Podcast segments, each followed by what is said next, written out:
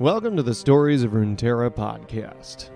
My name is Ravenhood, or Guy Black, and I'm just a humble storyteller here to draw you into the vast world of Runeterra by Riot Games. The Riot Games community has crafted an incredible universe where everyone wants to be the boss. Each week, we jump into the Riot Games universe and narrate something from the world of Runeterra off of the Riot Games universe site. Think of this whole thing as a audiobook project of League stories and lore by yours truly. And this week's story is Sett, the Boss. And now for my um, terrible attempt at an impression of him. Being the boss is a lot better than not being the boss. And real quick before we jump in here, you guys have heard it before. You guys know I do it. I host another podcast with my buddy called Gamer Alchemy, where Elliot Moose, Captain Minge, and I smashed together a couple different games that we enjoy. Our last episode that released was a mashup between Super Smash Bros. And one of his favorite games back in the day, which was Golden Sun. We do a deep dive into what would it look like if we made Isaac a character that you could play as, or as a oh, what does he do? A challenger approaches. Anyway, check it out. As for this podcast, you know, like, uh, like it, leave a review, share it with your friends, tell people about it. I'd appreciate it. Thanks, and let's jump into our lore of Sett, the boss. A leader of Ionia's growing criminal underworld, Sett rose to prominence in the wake of the war with Noxus. Though he began as a humble challenger in the fighting pits of Navori, he quickly gained notoriety for his savage strength and his ability to take seemingly endless amounts of punishment, unless you silence his W. Now, having climbed through the ranks of local combatants, Sett has muscled to the top, reigning over the pits he once fought in. When you need mealtime inspiration, it's worth shopping Kroger, where you'll find over 30,000 mouthwatering choices that excite your inner foodie. And no matter what tasty choice you make, you'll enjoy our everyday low prices, plus extra ways to save, like digital coupons worth over $600 each week. You can also save up to $1 off per gallon at the pump with fuel points. More savings and more inspiring flavors make shopping Kroger worth it every time. Kroger, fresh for everyone. Fuel restrictions apply.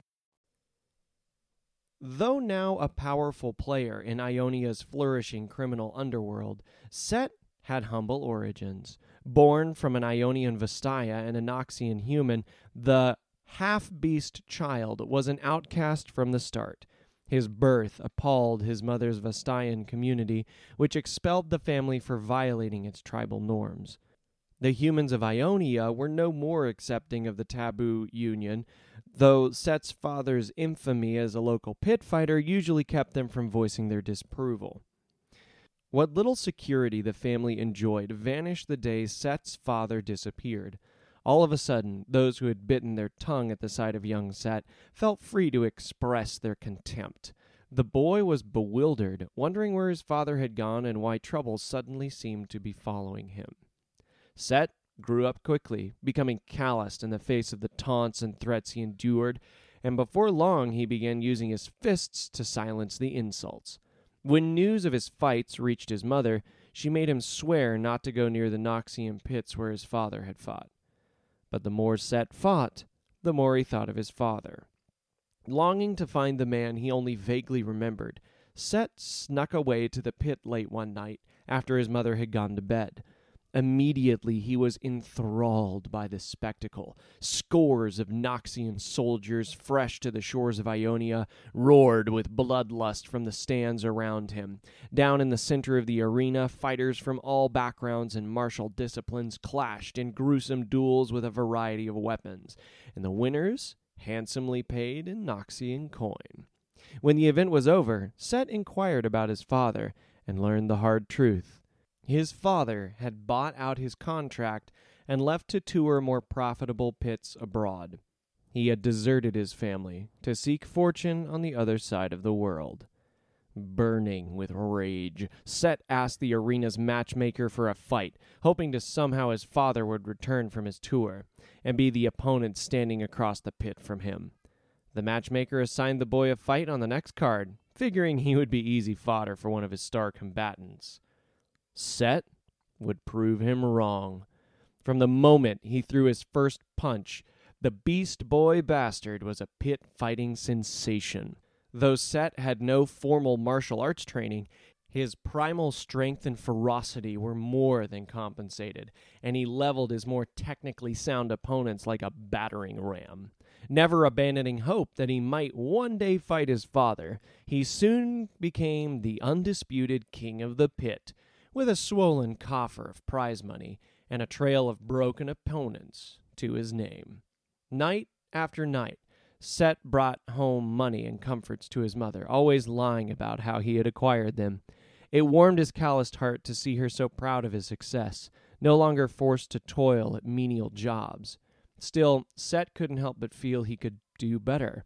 Being the king of the pit was good, but being the person who owned the pit, now that's where the real money was.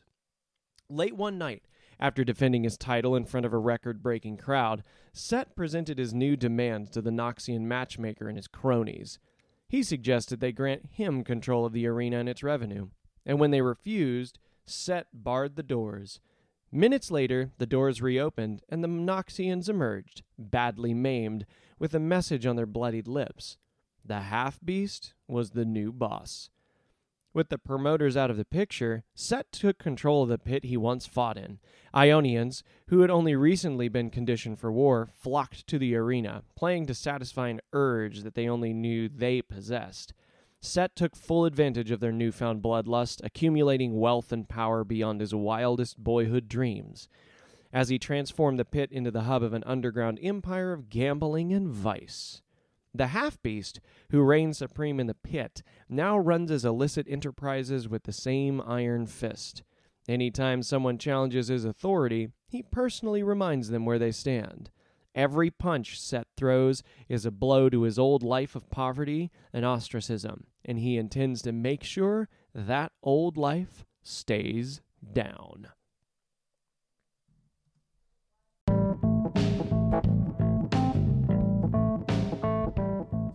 And now for this week's story of sets. It's written by John O'Brien and it's titled Big Head Bad News. Who's watching the till? I ask. Sharap, the stick of a man taking weapons at the door, looks at me with bug eyes, scared he's done something wrong. Ryu, uh, Ryu, Ryu's on the till tonight. He says, Get two more on it. I tell him, It's a big night. Lots of spenders. Last thing I need is some lowlife making off with the profit. Sheriff scurries off. A couple of seconds later, he comes back with two of my heaviest hitters. They go join Ryo at the coin box, and I check back on the action in the arena. The place is packed, crammed to the doors with nobodies, somebodies, and everybody in between. People with nothing much in common except maybe a hankering for blood, and they're about to get it. My star combatant, Prawn the Flayer, has just finished his long, sauntering entrance. His chiseled body is painted entirely green, and he wears a small buckler on his left forearm. His infamous whip sword, painted to look like a viper, remains coiled on his belt as he enters into the pit to face his opponent.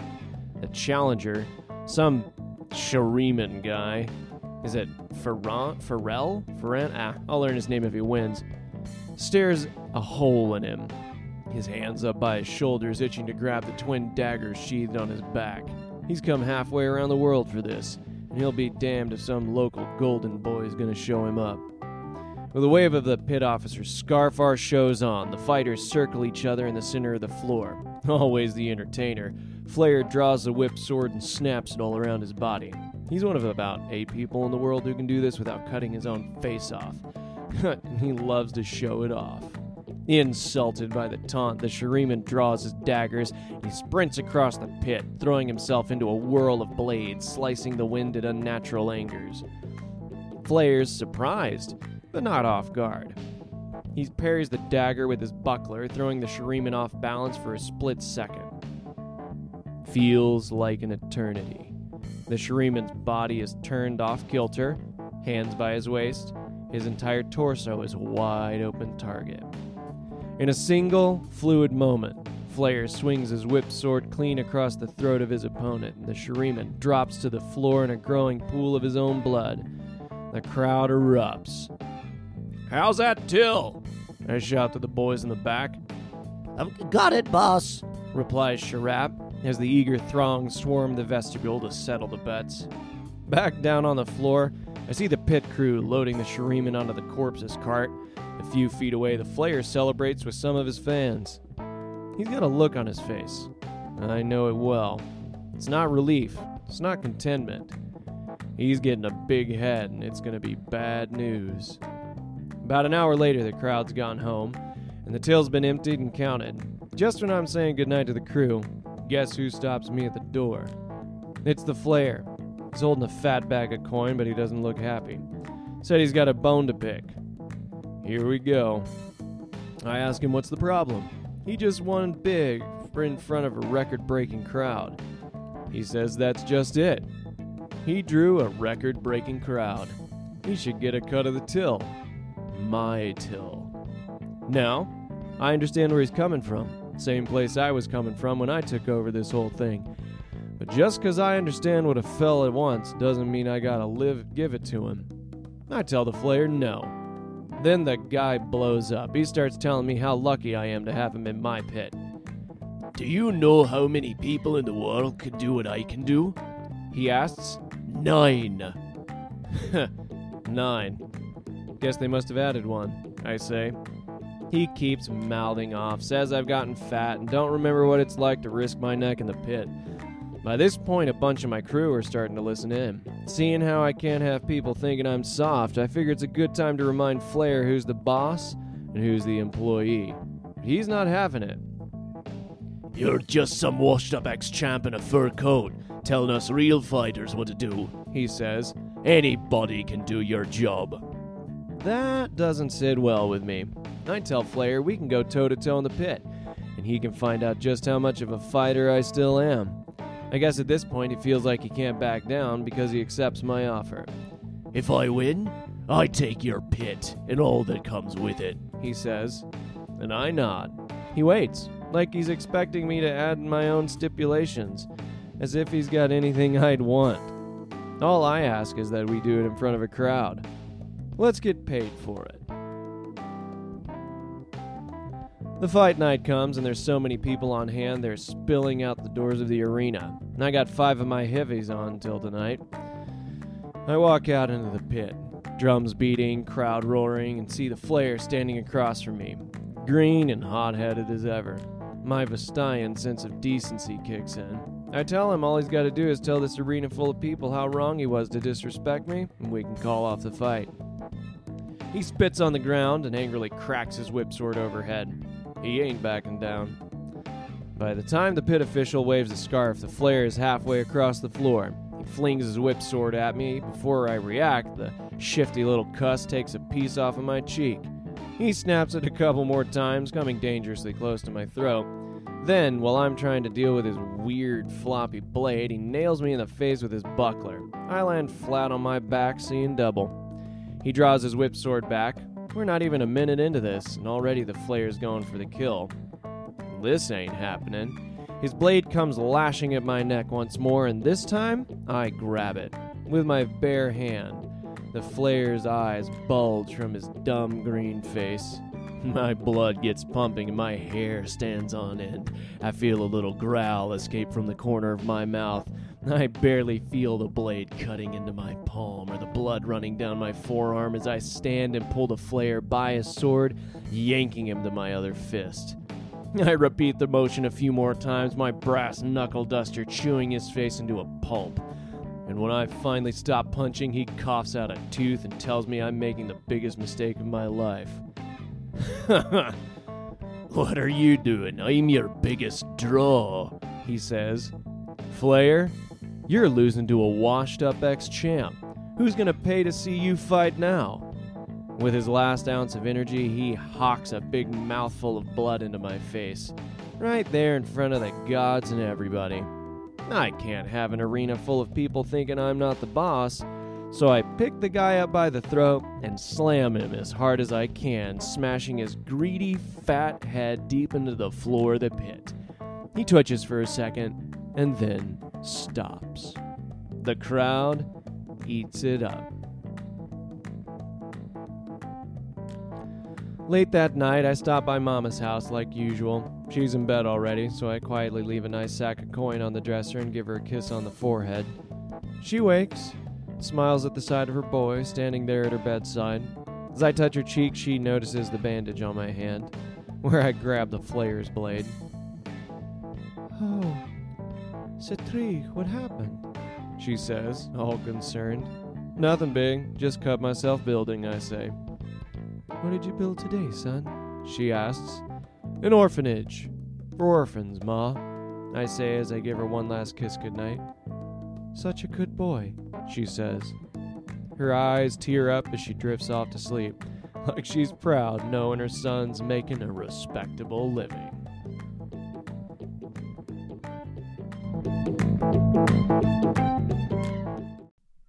Well, I'm intrigued by this kind of character to a little bit. Uh, You know, one of these days, and you guys have heard me say it over and over and over and over and over again. One of these days, I'm going to get one of these, get a podcast going. Maybe it'll be like after I finish all the lore stuff for these, where I go back through with some of my deep thinking friends and we look at like what we can learn about these. I'm a teacher at what's called a classical school, and I'm always thinking about when we read stories or literature like this game lore what is it what can we learn to be people on the other side of it? And so like what are the good things that we can learn from set story? Like to be better people what does it mean to be perseverant and push through tough times and find solutions? But how do we not want to be like set like in the being you know blatant liars and deceivers i don't know and I mean that's very shallow, and we can pick that apart. But I want to do that with somebody else so that uh, we get some other opinions. But you know, I like Sett. He's kind of this cool. He'd be a cool little plug for what we do on the other side of our podcasting stuff in the, on the Sherwood Forest Network. Like, what would it be like if he was an NPC or you played this guy as a character? Like, anyway, so I enjoyed the story. It's kind of cool. It's a little bit more lighthearted from the deep, terrifying, dark, existential horror that was our last episode. Anyway, hope you enjoy it. Thanks again for listening in. All of you guys that leave me reviews or message me on Instagram and Twitter. I try and get back to you as quick as I can. I try not to be on social media a ton just for my own health. But when I see your messages, it really warms my heart. And when you leave me reviews, oh, I just appreciate it out. Like, can't get enough of it. it. You guys are great. Thank you so much for the folks that have shared. Um, tell your friends about the podcast. Tell you, um, you leave me a review, good or bad. I love constructive criticism. So, anyway, thanks again. Appreciate it. And we'll catch you on the flip side.